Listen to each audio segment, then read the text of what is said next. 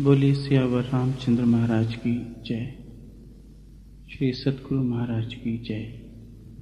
सच्चे दरबार की जय।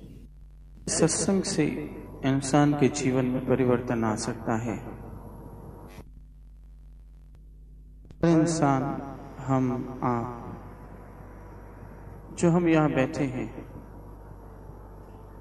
वो ईश्वर के उस लक्ष्य को भेद देना चाहते हैं।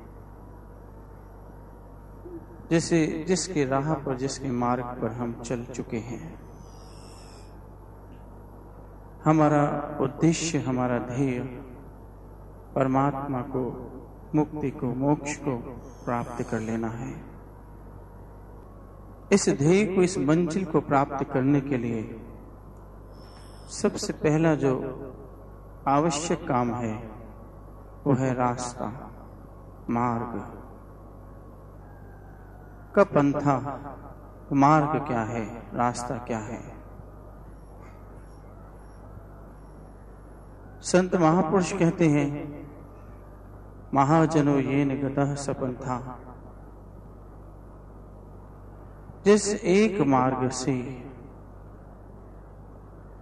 संसार में आए हुए आ चुके सभी महापुरुष संत गुजरे वही मार्ग है, वही रास्ता है। ईश्वर की परमात्मा की नगरी में जाने के लिए एक ही राह है, एक ही रास्ता है। जब तक हम उस मार्ग पर, उस रास्ते पर कदम नहीं रखते, हम मंजिल तक पहुँच नहीं सकते हैं। इस रास्ते की पहचान कराता है सत्संग। और जिस सत्संग से रास्ते की पहचान हो, ऐसे महापुरुष जिनके विचारों से रास्ते की पहचान हो, ऐसे महापुरुषों को सदगुरु कहते हैं। इसलिए ऐसे साधु, ऐसे सदगुरु उनके संग में जब जाएँगे, उनके सत्संग में जाएँगे, मंजिल का पता रास्ते की खबर होगी। जब उस पर चलते हैं, बढ़ते हैं तो हमारे अनेक जन्मों के कर्म संस्कार, विचार, बाधा बनते हैं। हमारी मंजिल पे हमें पहुँचने तक जो अगर कोई रोकता है तो हमारे खुद के ही किए हुए पाप कर्म है। मेरे ही पाप कर्म मुझे हे परमात्मा, तुझ तक बढ़ने नहीं देते हैं। मैं जब जब कदम बढ़ाता हूँ, तब तब कोई ना कोई कर्म, कोई ना कोई संस्कार आके मुझे खींचता है पीछे की ओर। ईसा ने पीटर का हाथ पकड़ा है, साइमन का। और उसे ज़िंदगी से साक्षात्कार करने ले जा रहे हैं। परंतु कर्म का एक ऐसा चक्कर, उसके पिता का देहांत हुआ। संसार ने शोर मचा दिया, पीटर, साइमन, चलो। देखो, पिता मर गया है। इधर ईसा अकेले हैं, उधर सारा समाज दूसरी तरफ़ है, बीच में साइमन है। ये कश्मकश शैतान और महान पुरुषों के सत्य और असत्य के बीच युगों युगों से चलती आई है। जब भी कोई भक्त संसार के अंदर सत्य की राह पर कदम बढ़ाता है तो न जाने कहाँ से कितनी ही ताकतें उसे पीछे की ओर खींचने के लिए आतुर हो उठती हैं। वो शैतान वो ताकते किसी अपने में ही से प्रकट हो जाती हैं, जो कल तक अपने लगते थे। आज अचानक वो शैतान के समरूप दिखने लग जाते हैं। परंतु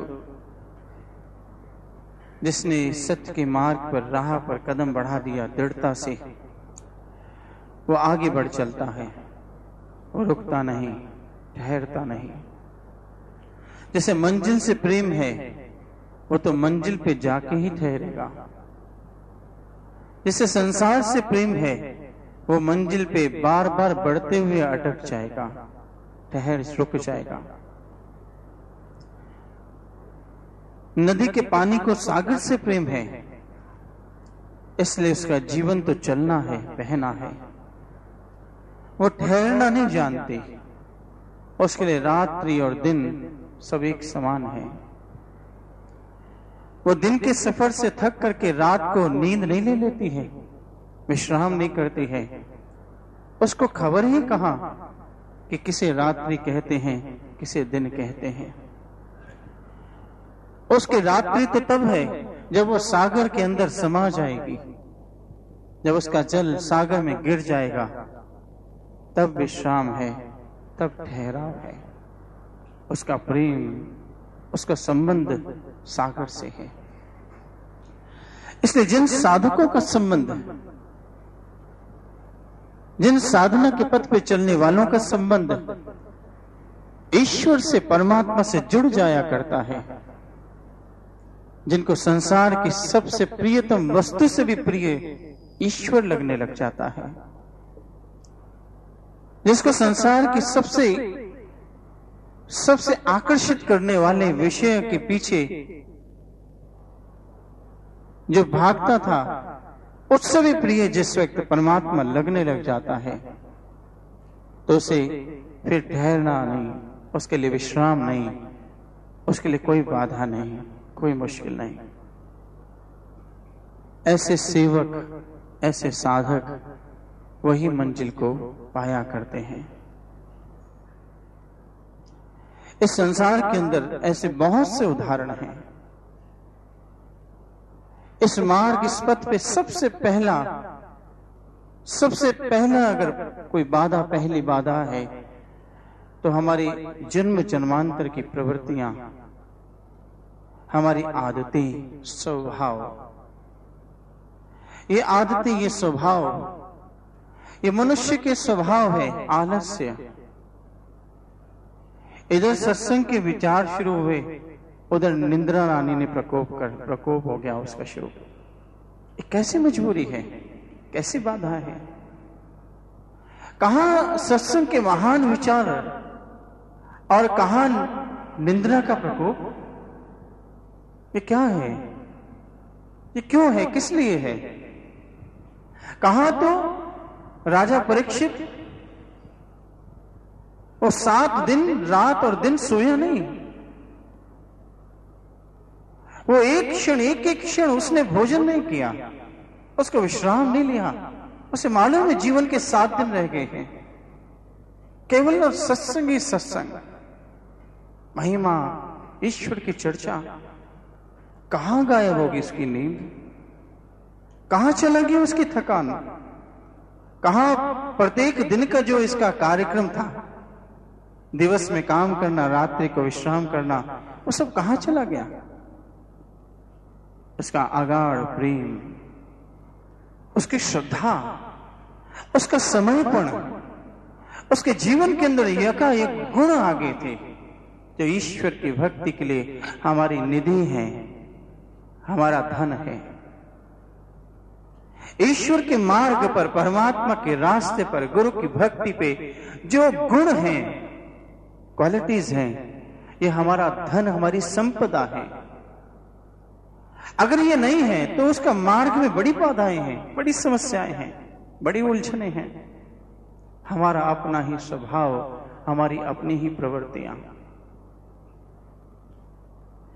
इसलिए ऐसी ऐसी समस्याएँ जिस वक्त मनुष्य को, परंतु इसके विपरीत आप देखिए, हमारे पास समय नहीं है अचानक किसी टेलीविज़न के आगे कोई पिक्चर देखने लगते हैं। न जाने हमारी सारी की सारी एकाग्रता कहाँ से आ जाती है। अगर सारे दिन की थकान भी होगी, रात्रि को 12 बजे बैठे तो न जाने नींद कहाँ गायब हो जाती है। जिस वक्त हमारे मन की सबसे अच्छा विषय मन को लगने वाला सुंदर विषय उसमें जब इंद्रिय इंद्रिय रमण करने लग जाती है कैसी सजगता आ जाती है? इंसान जिस विषय के पीछे सबसे ज़्यादा आसक्त है जब उसकी इंद्रियाँ उसी विषय में रमण करती हैं तब देखिए थकान कहाँ जाती है तब देखिए कि आपका आलस्य कहाँ चला जाता है तब देखिए आपकी जो आ, आपका जो भ्रमण है आपकी एकाग्रता कैसे बन जाती है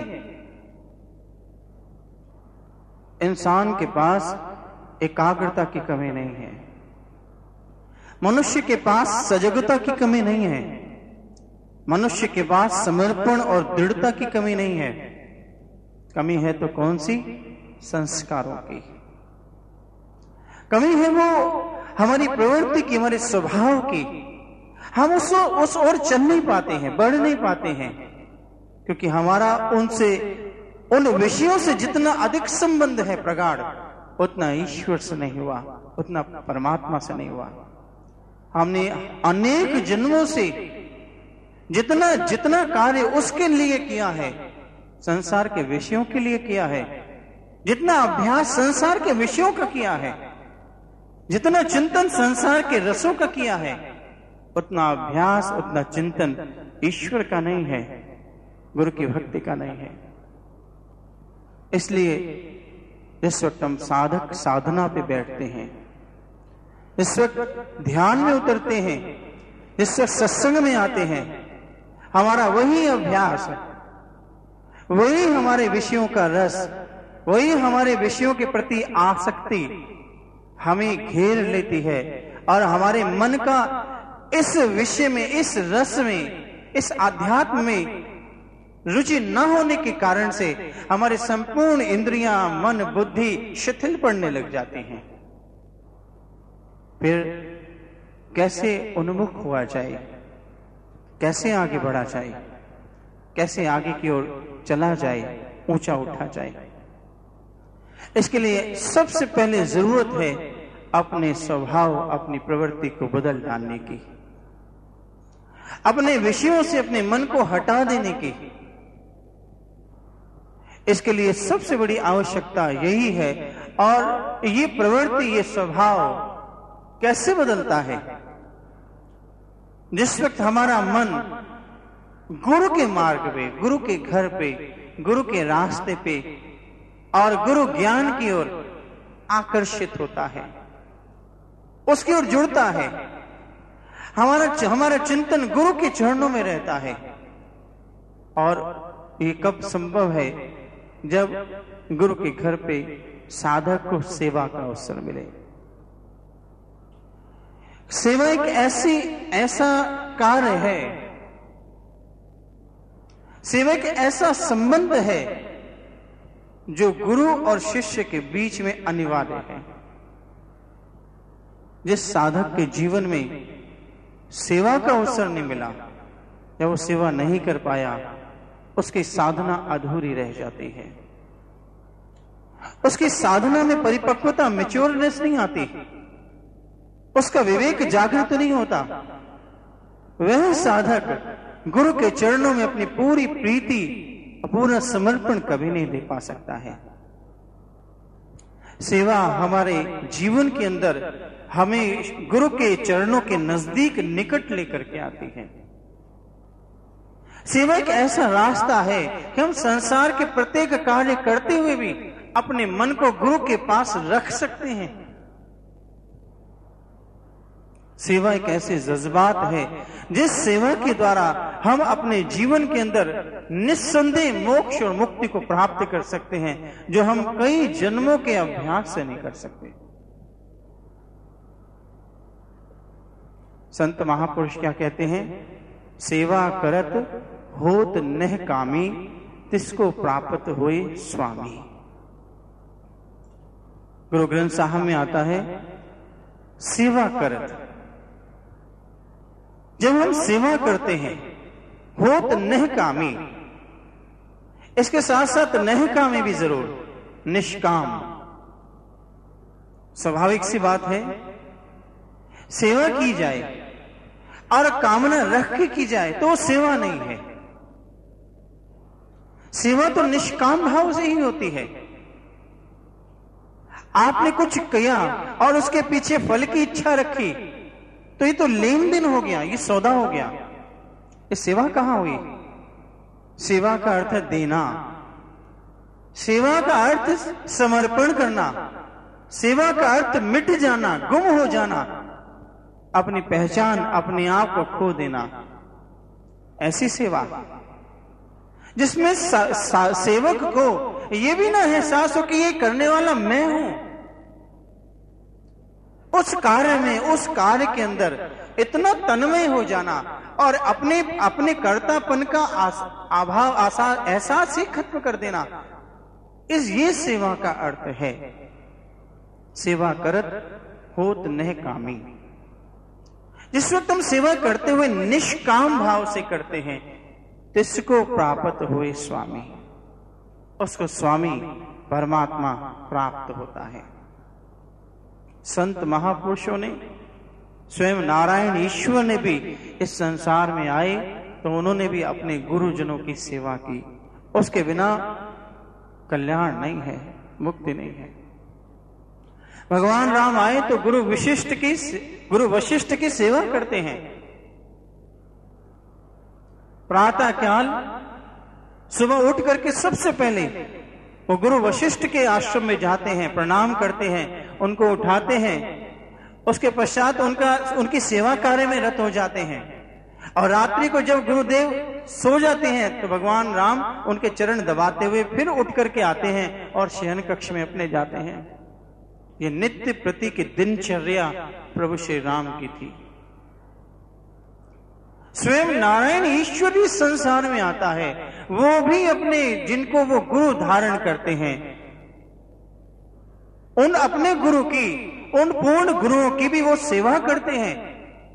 क्योंकि सेवा के बिना इस संसार के भव सागर से पार नहीं हुआ जा सकता। भगवान श्री कृष्ण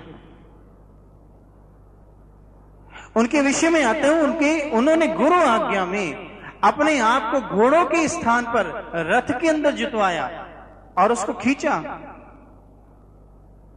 गुरु ने परीक्षा की, गुरु ने परखा कि ये मेरे लिए कितना मिटता है ये शिष्य। ये मेरी आज्ञा में, ये इस मेरी सेवा में, गुरु की सेवा में कितना अपने आप को लगा देता है। उनके ऊपर उबलती हुई, जलती हुई, उबलती हुई खीर डाल दी गई। और जहाँ जहाँ भी जिस हिस्से पर खीर पड़ी, वो वो वज्र के समान वो शरीर हो गया। केवल मात्र जो चरण ज़मीन पर थे, कहते हैं उसी स्थान पर वो खीर नहीं गई।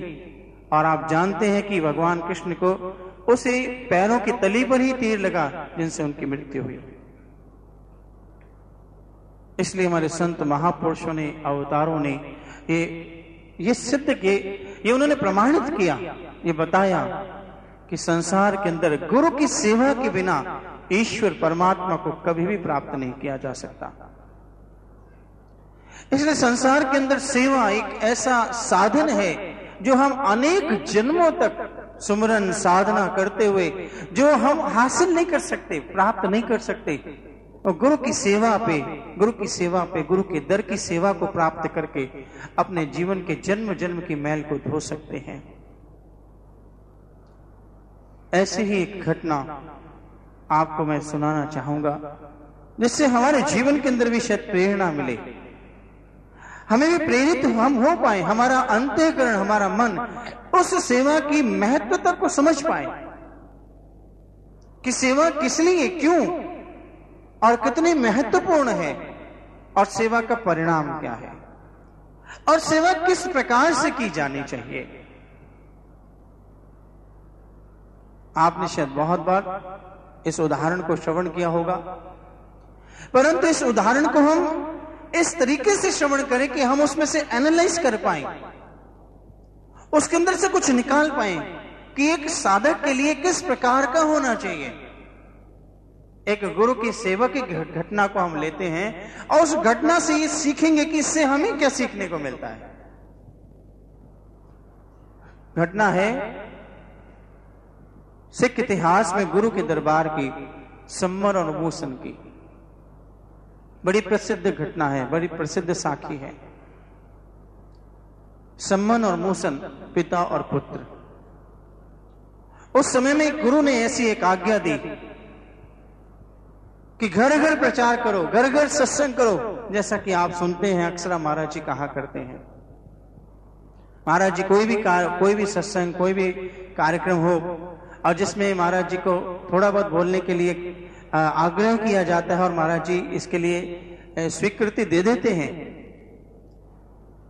तो ऐसे के अंदर जिस वक्त महाराज जी हमेशा है कि आप घर घर जाके प्रचार करो।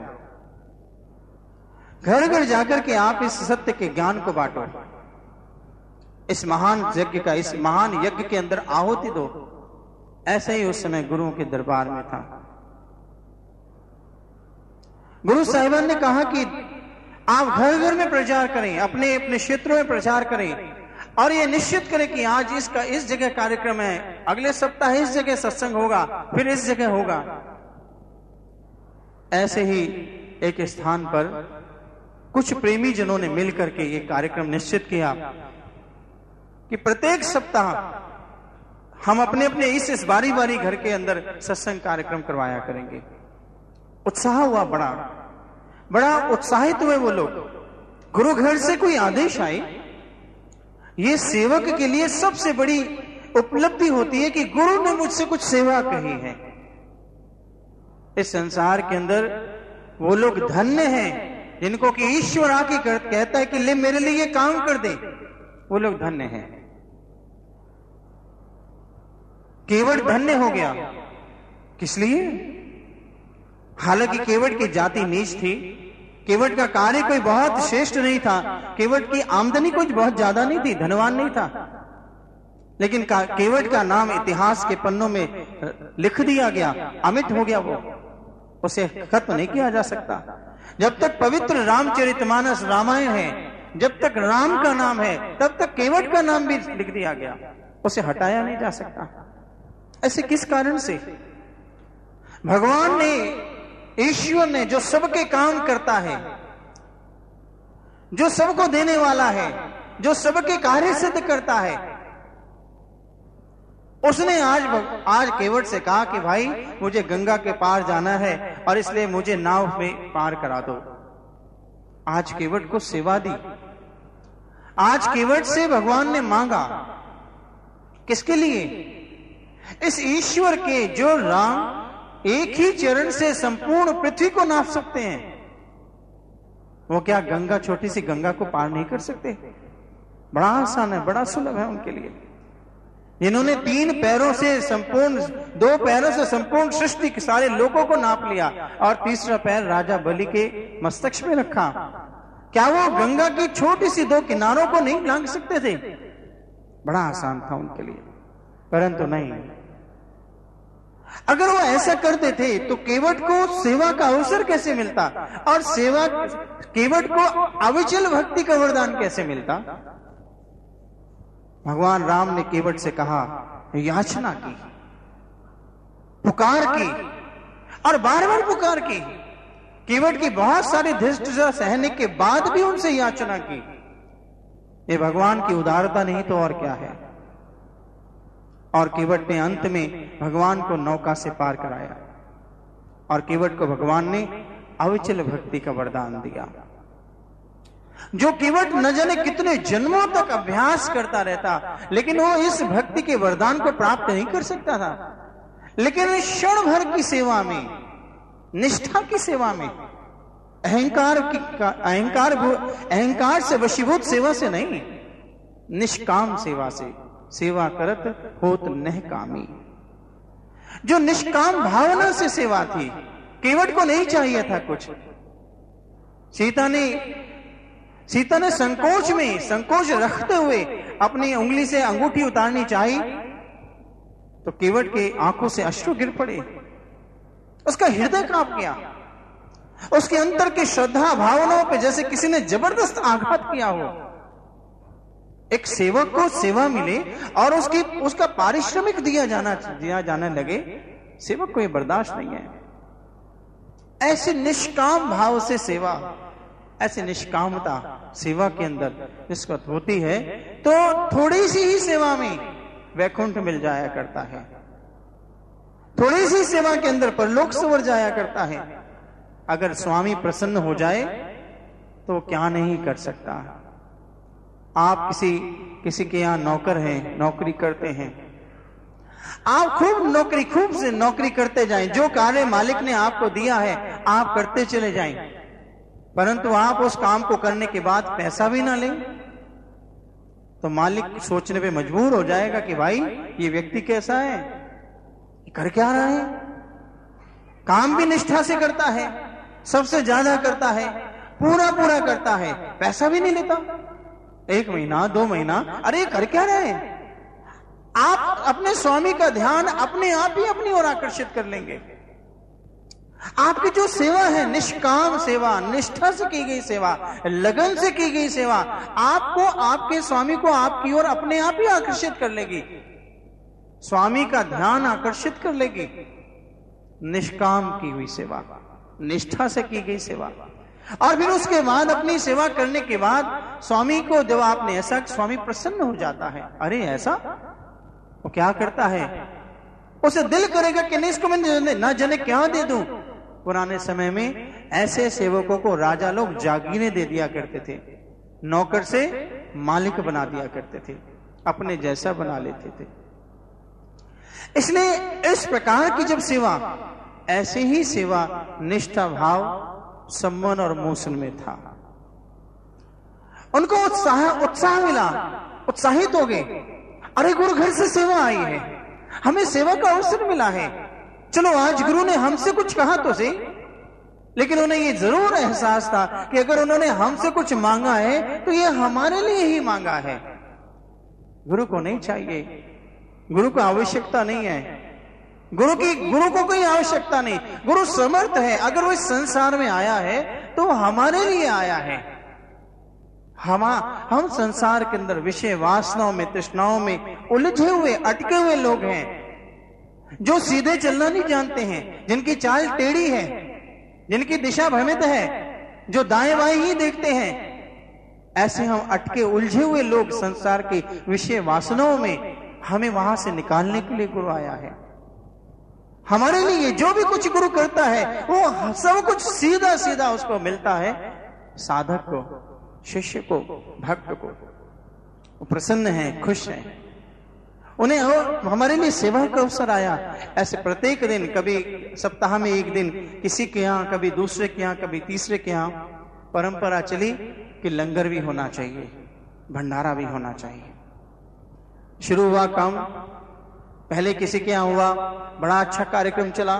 लोग आए, गुरु घर से कुछ कुछ सेवक आए जिन्होंने सत्संग कार्यक्रम किया। गुरु की महिमा हुई, लोग बहुत आनंदित हुए और ये कार्यक्रम चल पड़ा। अगले सप्ताह दूसरे की बारी, फिर किसी तीसरे की बारी करते करते सम्मन और मोशन की भी बारी आ गई। सप्ताह एक है, सात दिन रह गए हैं। और पिता और पुत्र विचार करते कि नहीं सेवा तो खोनी नहीं है। सेवा जो मिली है, इसको तो जाने नहीं देना। ये तो अब मिली है तो इसे तो करना ही है। लेकिन ये विचार करना है कि अब धन कहाँ से लाए? पैसा कहाँ से लाए? सत्संग कार्यक्रम है, उसका खर्चा है, उसके बाद फिर संगत आएगी, गुरु की संगत आएगी, उनका भंडारा, उनका लंगर है। इन सबको कैसे खिलाया जाएगा? ये सब खर्चा कहाँ से किया जाएगा? प्रयास किया गया कि फला से मांग लिया जाए, कुछ उधार ले लिया जाए धीरे धीरे चुका दिया जाएगा। जो सेवक है, वो ये नहीं सोचता कि मुझे जो सेवा दी गई है, वो सेवा पूरी कैसे होगी? सेवक इसी में प्रसन्न रहता है और वो ये समझता और जानता है कि जिसने सेवा दी है, वो सेवा भी पूरी करेगा। अचानक किसी साधक ने बताया आके अरे तुम्हें मालूम है इस बार अपने इस इस इस क्षेत्र के अंदर गुरु साहब आ रहे हैं, गुरु अर्जुन देव जी आ रहे हैं। उसने कहा अच्छा तो फिर, अरे तुम तो खुश होना चाहिए। अब वो आ रहे हैं तो निश्चित है कि जब सत्संग होगा तो तुम्हारे यहाँ तो ज़रूर आएँगे और तुम तो भाग्यशाली, धन्य हुआ तुम्हारा जीवन। इसका मतलब जब तुम्हारे यहाँ सत्संग होगा तो गुरु साहब भी आएँगे और उनके उनके पैर आपके घर में पड़ेंगे। कितना महान दिवस होगा वो और आप कितने भाग्यशाली हैं। उन और प्रसन्नता आ गई उनको। परंतु अंतर ही अंतर में है कि भाई क्या किया जाए? सेवा है। कैसे किए जाए? धन तो है ही नहीं। अब किसके पास जाए? बहुत से लोगों के पास गए, लेकिन किसी ने भी उन्हें धन देने से, धन देने से सबने इनकार कर दिया। परेशान है, दुविधा में है। और कहा जाता है कि उन्होंने धीरे धीरे जब निकट आने लगा समय तो जब देखा कि कुछ भी नहीं हो रहा है तो उन्होंने एक रात्रि पहले सोचा कि भाई अब क्या किया जाए? सेठ जी के पास भी हो आए पड़ोस में, दुकान वाले के पास हो आए तो उन्होंने कहा कि देखो, कल गुरु साहब ने आना है संकट संगत भी आएगी और कार्यक्रम हो चुका है, कैसे किया जाए? उन्होंने कहा भी अब एक ही काम है पिताजी। उसने कहा, क्या बेटा? ऐसा करते हैं कि ये जो लाला सेठ है, ये सामान नहीं देता, इसके घर के अंदर चोरी कर लेते हैं, इसके दुकान में चोरी कर लेते हैं। पिता ने कहा, बेटा, तेरा दिमाग फिर गया है? कैसी बात करता है? एक महान कार्य के लिए, एक महान लक्ष्य के लिए चोरी की जाए।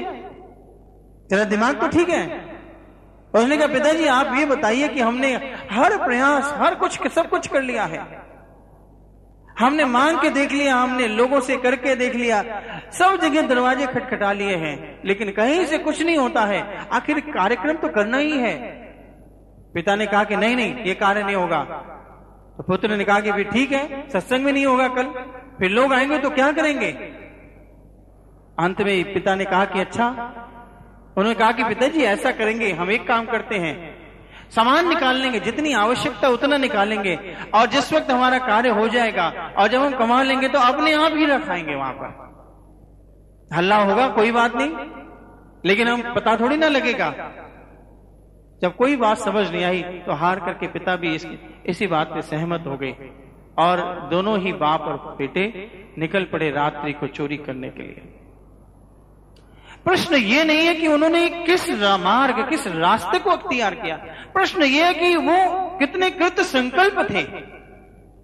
कितने दृढ़ थे अपनी उस उस कार्य को सिद्ध करने के लिए। और उसके पीछे उनका लक्ष्य उनका उद्देश्य कितना महान था। द्वार जैसे सब जगह बंद हो गए हैं, सब साधन रुक गए हैं, सब कुछ समाप्त हो गया है, उनके लिए कोई कोई आशा की किरण ही नहीं है। उन्होंने निर्णय लिया, उन्होंने फैसला लिया कि अगर सत्य का मार्ग बंद हो गया है तो सेवा के लिए असत्य का मार्ग भी अपना लेंगे। ये सेवक की पराकाष्ठा है, ये अवगुण नहीं है। सम्मन और मूसन निकल पड़ते हैं, चल पड़ते हैं। और कहा जाता है कि पिता ने छप्पर के ऊपर पहुँचे, जहाँ पर दुकान थी, और ऊपर से छेद किया,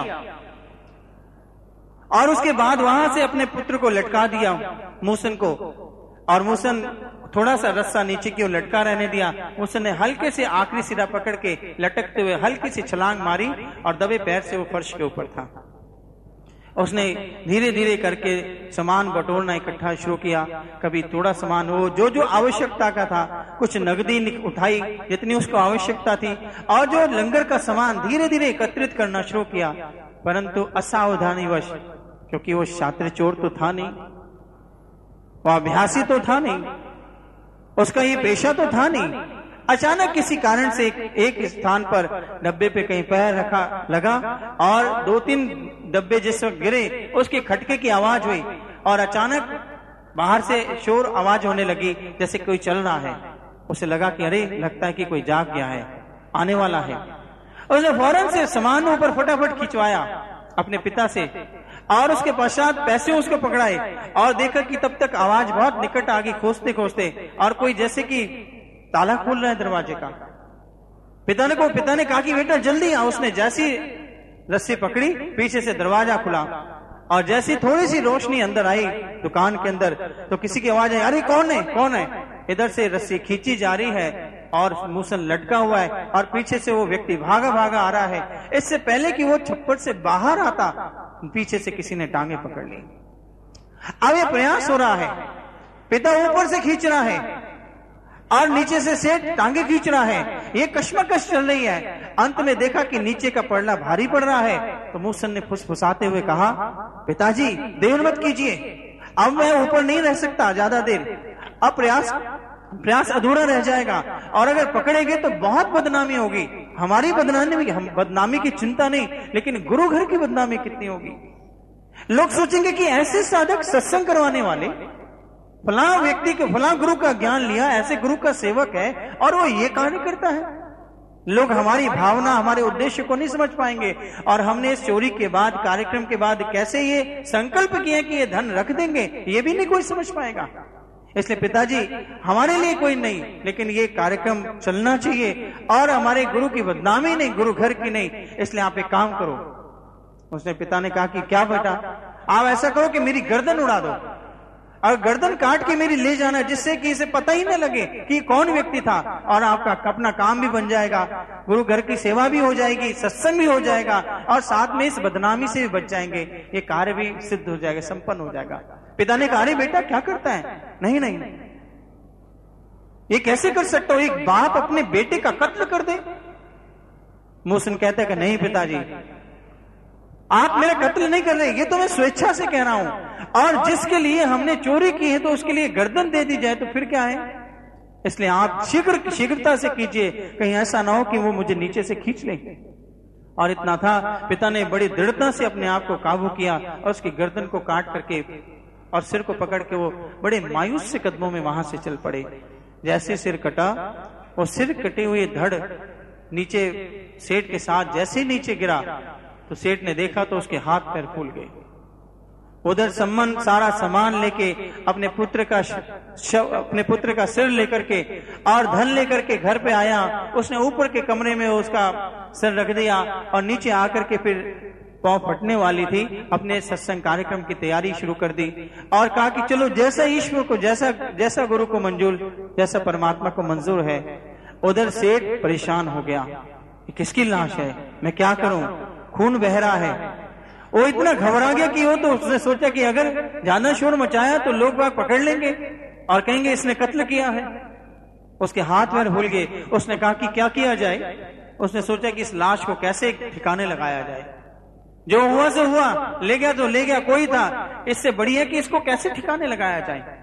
कहा जाता है कि उसने सोचा कि अब ऐसे व्यक्ति को दी जाए ये कार्य जो कि जो कि जरूरतमंद है। अचानक उसे ध्यान आया कि ये जो गुरु गुरु अर्जुन देव जी के शिष्य थे सम्मन मूसन ये मेरे से पैसा मांगने आए थे और इन्हें कहीं से नहीं मिला। ये बहुत ज़रूरत, ज़रूरी समझते थे। इनको ज़रूरत बहुत है। उन्होंने कहा कि उससे ही ये काम करवाता हूँ। वो गया मूसन के पास सम्मन के पास और कहा कि, अरे, देखो, मेरे घर में ऐसे ऐसे हो गया है। तुम्हें मैं जितना पैसा मांगूँगे दूँगा, लेकिन इसको ठिकाने लगा दो। सम्मन ने कहा कि चलो, ये भी गुरु का हुक्म ही है। कम से कम धड़ तो मिल गया, संस्कार कर दूँगा कार्यक्रम के बाद। वो आया, उसने उसको उठाया और छुपते छिपाते हुए अपने घर में ले आया और लेने के बाद उसको सिर के साथ ही धड़ को लगा दिया, ऊपर के कमरे में। कार्यक्रम का समय हो गया। सत्संग शुरू हुआ। गुरु साहब भी आई, संगत भी आई। भंडारा चला, लंगर चला। कार्यक्रम खूब बढ़िया चला। रंग जमा। और लेकिन उस कार्यक्रम के अंदर मूसन कहीं नज़र नहीं आया। कार्यक्रम जब समाप्ति पर था, अचानक गुरु अर्जुन देव जी कहा कि सम्मन, अरे भाई, मूसन नज़र नहीं आ रहा तुम्हारा बेटा? सम्मन ने कहा कि महाराज हाँ बस ऐसी है। उसने कहा कि, अरे, बताओ तो सही कहाँ है? उसको भी बुलाओ जरा। तो सम्मन ने कहा कि, महाराज, नहीं, वो गया हुआ है कहीं। गुरु तो सब अंतर्यामी है, गुरु जानता है। गुरु ने कहा कि, अरे, गया हुआ है तो बुला लो वापस। उसने कहा कि नहीं महाराज, वो वो बुलाया नहीं जा सकता। अरे क्यों नहीं बुलाया जा सकता? महाराज, वो बहुत दूर चला गया है। अरे इतनी भी कहा दूर गया है कि आवाज़ ही ना पहुँचे?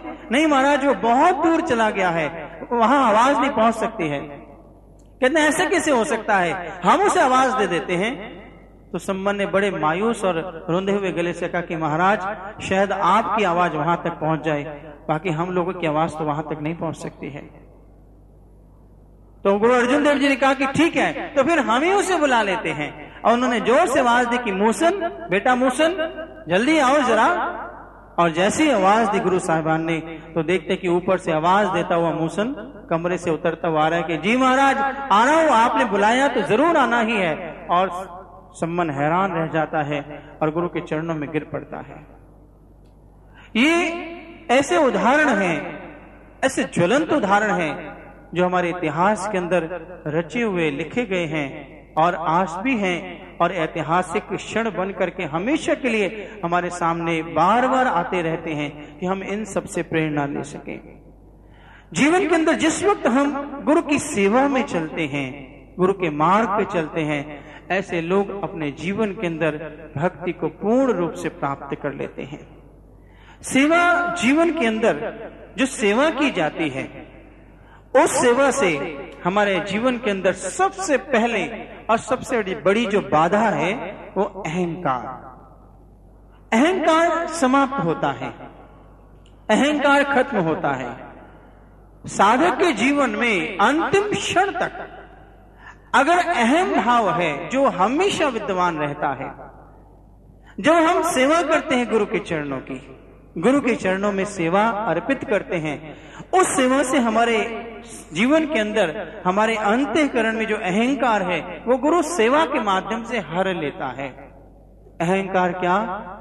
हमारे बड़े होने का अहंकार, हमारे धनवान होने का अहंकार, हमारे बुद्धिमान होने का अहंकार, हमारे बलशाली होने का अहंकार, हमारे ये जो छोटे छोटे जो अहम भाव हैं ये जो गुरु के मार्ग पर बाधा है, ये अहम भाव हमें कर्तापन का एहसास कराते रहते हैं। जब भी हम कोई कार्य करते हैं, सेवा तो हम करते हैं, लेकिन जब हम गुरु के गुरु के दरबार में जब सेवा करते हैं, कार्य करते हैं तो उस कार्य को करते हुए जिस वक्त हम अपने किसी विशेष बुद्धि को या बल को या धन को लगाते हैं उसका प्रयोग करते हैं तो हमें कहीं ना कहीं सूक्ष्म अहम जाग जाता है कि मेरे अंदर ऐसा बल था, इसलिए ये कार्य हुआ। गुरु का। मेरे अंदर, मेरे पास ये धन था, इसलिए ये कार्य सिद्ध हुआ। मेरे पास ये बुद्धि थी, इसलिए ये कार्य सिद्ध हो चुका है। अन्यथा तो गुरु, ये कार्य गुरु का काम ये हो ही नहीं पाता। ये जो अहम भाव है, ये जो अहंकार है, ये जो कर्तापन का हमें बार बार एहसास कराता रहता है ये कार्य ये कार्य किस वक्त, ये अहम भाव कब खत्म होता है? जब हम सेवा करते हैं। गुरु दरबार के अंदर ऐसे ऐसे राजाओं की, राजाओं को सेवा कराई गई। कौन से राजाओं से? जो कि अपने क्षेत्र में उस स्थान पर राजा थे, जिनके जिनके यहाँ गुरु के, जिनके पास, वो शिष्य बन के गुरु के पास आए। भक्त कबीर, उनके पास एक राजा आए।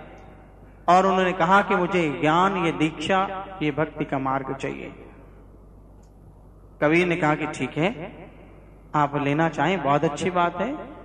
ये तो राजा हो, या रंग हो। ये सबको ज्ञान सुलभ है, सबको मिलेगा ही।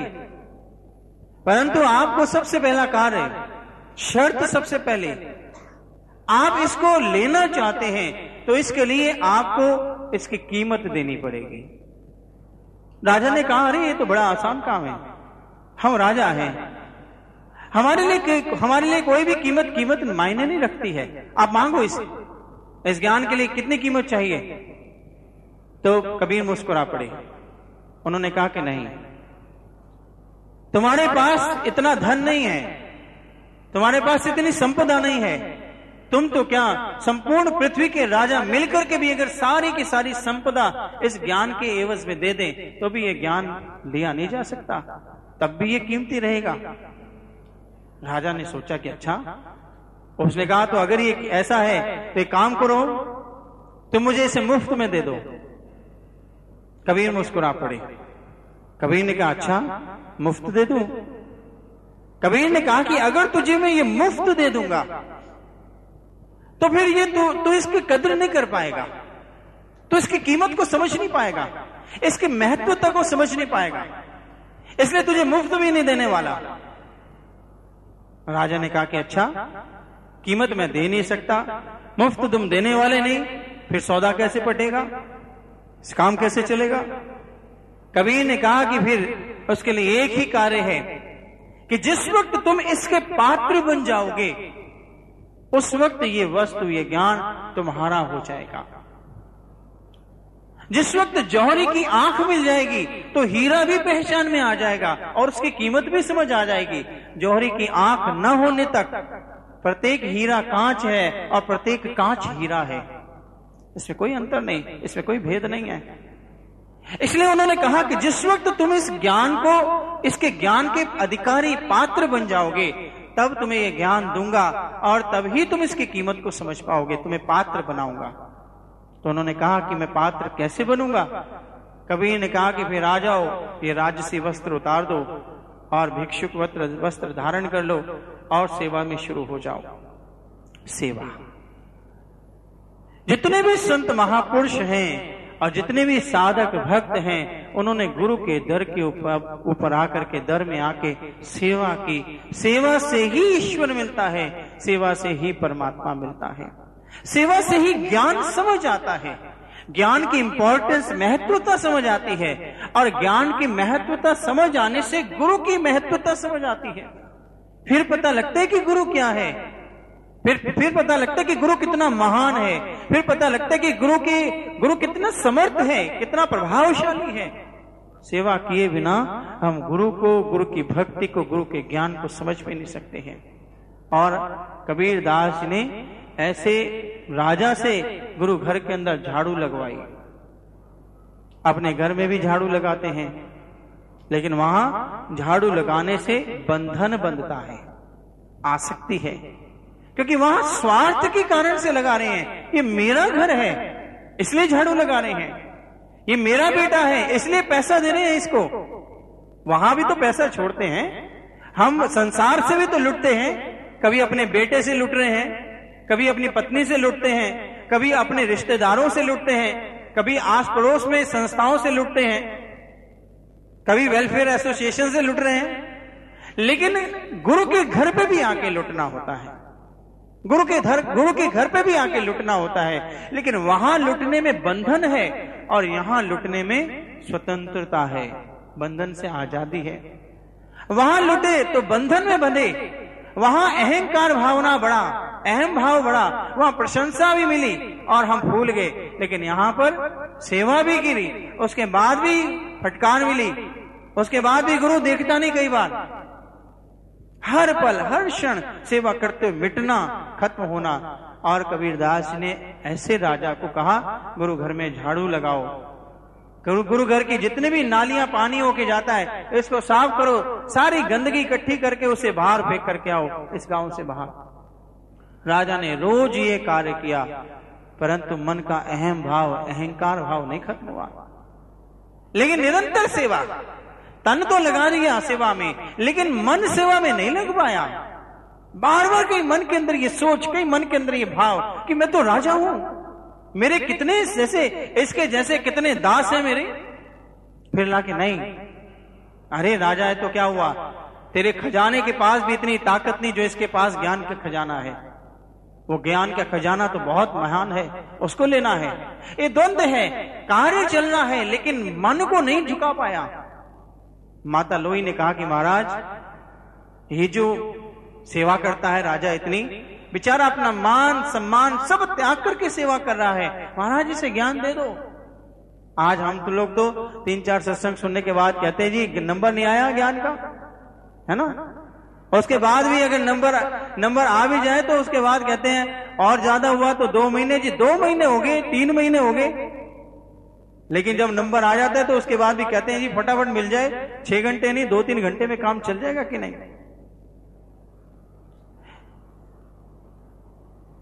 इसलिए जिस वक्त ऐसा होता है, कबीर दास जी को नहीं। माता लोही ने कहा कि महाराज इससे ज्ञान दे दो। कबीर ने कहा कि नहीं, अभी अहंकार गया नहीं इसका। अभी सेवा से गुण आया नहीं है। अभी सेवा से अहंकार मीटर नहीं है। अभी इसका मन भी जरा सेवा में लगने दो। अभी इसका मन भी जरा सेवा में मिटने दो। माता लोही ने कहा कि नहीं महाराज, अब तो बड़ा बड़ा सेवा करता है। उन्होंने कहा कि अच्छा ठीक है, परीक्षा ले लेना। पता लग जाएगा कि कितना अहम भाव खत्म हुआ।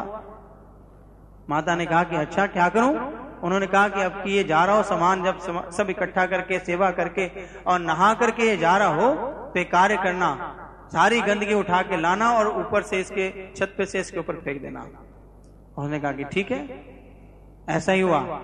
और जैसे हुआ ये कार्य, वो नहा के सेवा करके, स्नान करके राजा जब जा रहा था तो माता लोई ने ऊपर से सारी गंदगी इकट्ठी की हुई थी। सब इसके ऊपर फेंकी। अचानक इसने ऊपर मुख करके देखा, माता लोई। उसने कहा कि, माता, तुमने ये किया? जानते नहीं तुम कि मैं कौन हूँ? मैं यहाँ का राजा। शुक्र है तेरा कि तू यहाँ पर गुरु घर के अंदर है। कबीर के घर के अंदर है। नहीं तो आज इस इस कार्य के लिए, इस धृष्टता धृष्टता के लिए तेरे गर्दन धड़ से अलग कर देता। माता ने कहा, अरे, राजा, अभी तलवार तो भूली नहीं इसकी। अभी राजापन तो भूला नहीं इसका। अभी आज्ञा, हुक्म, ताकत तो भूली नहीं। अरे, ये तो वाकई में अभी वैसा का वैसा ही है। मैं तो बहुत बड़ी भूल में थी। वो आकर के चरणों में गिरी, महाराज, वाकई आप सच कह रहे हैं। वाकई आपने सच कहा। ये जो प्रवृत्ति, ये जो मन, संस्कार, ये सेवा से ही ग्रहण कर सकता है। ये जो गुण है, जो भक्ति के लिए आवश्यक है, ये जो भक्ति के गुरु की भक्ति के मार्ग में जो दृढ़ता है, ये सेवा से ही मिलेगी। आपकी साधना से नहीं मिलने वाली। ये जो भक्ति के लिए विश्वास है, ये सेवा के ही करने से आएगा। ये जो गुरु के ज्ञान को, गुरु की बातों को, गुरु के वाक्यों को सही सही समझ लेना सकारात्मक भावनाओं से समझ लेना। हम तो गुरु की बातों पे भी प्रश्न चिन्ह खड़ा कर देते हैं। महाराज जी ने ऐसा क्यों कहा जी? अरे तुम्हारी बुद्धि के पास, तुम्हारे पास वो गुण नहीं है। तुम्हारे पास वो सामर्थ्य ताकत नहीं है। हमारे पास वो विवेक नहीं है, जिससे हम गुरु के महान अनमोल विचारों को स्पर्श कर पाए। उसकी भावनाओं को हमारे पास वो नहीं है। हम तो संसार की गंदगी से निकले हैं, इसलिए संसार की गंदगी से ही महान विचारों को भी दूषित कर देते हैं। हमारे पास वो अक्ल नहीं है। और हम अपने आप को समझते बड़ा समझदार है। अपने आप को समझते बड़ा अक्लवान है। हमसे बड़ा समझदार तो कोई है ही नहीं। गुरु की सहजता को उसकी मूर्खता समझ लेते हैं। और अपने अकड़पन को बड़ी सियानता समझ लेते हैं। इस तरह से नहीं मिलता, इस तरह से परिवर्तन नहीं आया करते हैं। इसलिए गुरु के दर पे जब तक झुके नहीं है, सेवा से ये झुकाव आता है। सेवा गुरु के घर में इंसान के मन को झुका देती है। और जब तक ये आप झुकते नहीं है, तब तक करतार ईश्वर नहीं मिलता है। माता ने कहा कि महाराज, आप बिल्कुल ठीक कहते थे। सच में ऐसा ही है। और ये तो बड़ा आंकड़ा हुआ है अंदर से। अभी अंदर का राजा नहीं गया, बाहर से तो वस्त्र बदल गए हैं। बाहर से तो तन पे सीमित वस्त्र हो गए हैं। बाहर से तो हाथ में झाड़ू पकड़ ली लेकिन अंदर से ये नहीं बदला महाराज। और कहते हैं कि कुछ समय और बीता। एक दिन फिर माता लोई को तरस आया। महाराज, अब तो बहुत अच्छा हो गया ये। अब नहीं लगता। अब पहले जैसी बात नहीं है। अब चाल में भी राजा वाली अकड़ नहीं है।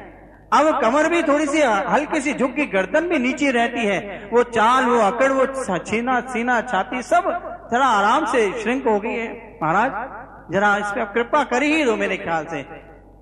कबीर ने कहा कि नहीं। माता लोही ने कहा कि अच्छा महाराज, परीक्षा ले लेती हूँ पिछली वाली। उन्होंने कहा ले ले। फिर वही हुआ। राजा स्नान करके आया। माता ने फिर से कचरा डाला और जैसे ही पड़ा, इस बार राजा ने घूर के देखा। उसे पिछली घटना याद आ गई। उसने सोचा शायद इसी वजह से ज्ञान नहीं मिलता है। उन्होंने कहा, रहने दो, कुछ कहने की क्या ज़रूरत है? बाद में देख लूँगा जब ज्ञान मिल जाएगा। हैं? छोड़ दिया उसने। चला गया। माता ने कहा, अरे देखा, अब बिल्कुल परिवर्तन आ गया। ठीक, अब अब ठीक ठाक है। कहीं, महाराज, इस बार पास हो गया परीक्षा में। महाराज, ज्ञान दे दो इसे। कबीर ने कहा कि, नहीं, अभी ज्ञान नहीं देने वाला इसे। वो तो अंतर्यामी है। वो तो सब जानता है। घट घट की सब जानता है। उसके पास आकर के कुछ कहने की ज़रूरत नहीं है। उसके पास आकर के कुछ कहने की, बोलने की ज़रूरत नहीं है। प्रभु के द्वारे तेरा आना ही बहुत है। बोल के ना बोल पछताना ही बहुत है। वो सब जानता है। इसलिए कबीर ने कहा कि नहीं, अभी नहीं, अभी ये बदला नहीं है। नहीं महाराज, बस देखा और चुपचाप चला गया। कहते, नहीं, चुपचाप नहीं गया। जो कहा वो मुझे मालूम है, तुझे नहीं मालूम। अच्छा है तुझे नहीं मालूम, दुख बड़ा होता तुझे। उस समय और बीता। माता ने कहा, अरे, हमें क्या करना? ये गुरु और चेले का काम है। वो ज्ञान दे, ना दे, वो सेवा करे, ना करे, वो परीक्षा में पास हुआ, नहीं हुआ। मुझे अपनी सेवा से, अपने कर्म से मतलब मुझे क्या करना है? एक दिन कबीर ने माता लोही को कहा कि, अरे तो बात सुन, बड़ी सिफारिश करती थी उसकी। बड़े दिनों से आई नहीं ज्ञान व्यान नहीं देना क्या उसे? महाराज, आप जानो मुझे क्या करना है? उसने कहा अच्छा अब तो दे देना चाहिए मेरे ख्याल। कहते, पता नहीं महाराज, आप जाने देना है या नहीं देना है, आप बेहतर जानते हैं। उसने कहा कि अच्छा एक काम कर, आपकी फिर से वही करना। माता ने कहा, ठीक है, अब कोई परीक्षा नहीं। ये केवल राजा की परीक्षा नहीं, ये माता को भी समझाया जा रहा है कि आपका अपना कर्म क्या है। बहुत से लोग कहते हैं कि, महाराज जी का जिस, चलो इस इस संदर्भ को जाने देते हैं। तो जिस वक्त वो माता लोई निकली वहाँ से, और निकल करके जब वहाँ पहुँची, और उसने सारा का सारा कूड़ा, करकट इकट्ठा किया, और राजा जिस वक्त जाने लगा तो उसने फिर से वो धूल, मिट्टी, कचरा सब ऊपर डाल दिया स्नान किए राजा पे। राजा ने तुरंत देखा, मुस्कुराया, हे माता, तूने आज सच में मुझे बता दिया कि ये मिट्टी तो मिट्टी ही है, ये कचरा ही तो है मेरे पास। और क्या है? बाहर कचरा, अंदर कचरा, सब कुछ गंदगी तो है। और ये गंदगी जब तक है, तब तक स्वच्छता कैसे, निर्मलता कैसे मिल सकती है? ईश्वर, परमात्मा कैसे मिल सकता है? इसलिए तूने मुझे एहसास कराया कि मैं कितना पापी, कितना मलिन हूँ, कितना गंदगी से भरा हूँ। इसलिए अच्छा ही किया, मुझे फिर से स्नान करना चाहिए। और मुझ पर कृपा करें कि मेरा मन भी इसी प्रकार से बार बार स्नान करके धुल जाए और वो फिर से स्नान करने चला जाता है। और कहते हैं उसके बाद कबीर ने उनको दीक्षित किया, ज्ञान दिया। कहने का भाव ये है कि केवल और केवल सेवा सेवा एक ऐसा माध्यम है, सेवा एक ऐसा ऐसा धर्म है सेवक का जो हमारे जीवन के अंदर हमें, हमारे लक्ष्य, हमारे मार्ग, हमारे गुरु, हमारे महान ज्ञान को समझने के लिए एक एक मौका देता है। सेवा से ही हम समझ पाते हैं और सेवा के ही द्वारा हम अपने जीवन के अंदर मुक्ति, मोक्ष को प्राप्त कर सकते हैं।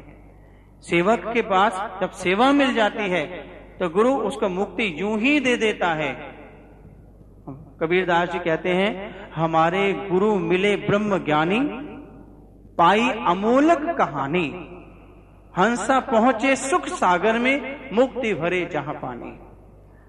कबीरदास जी कहते कि मैंने अपने गुरु रामानंद से ऐसा ज्ञान प्राप्त किया।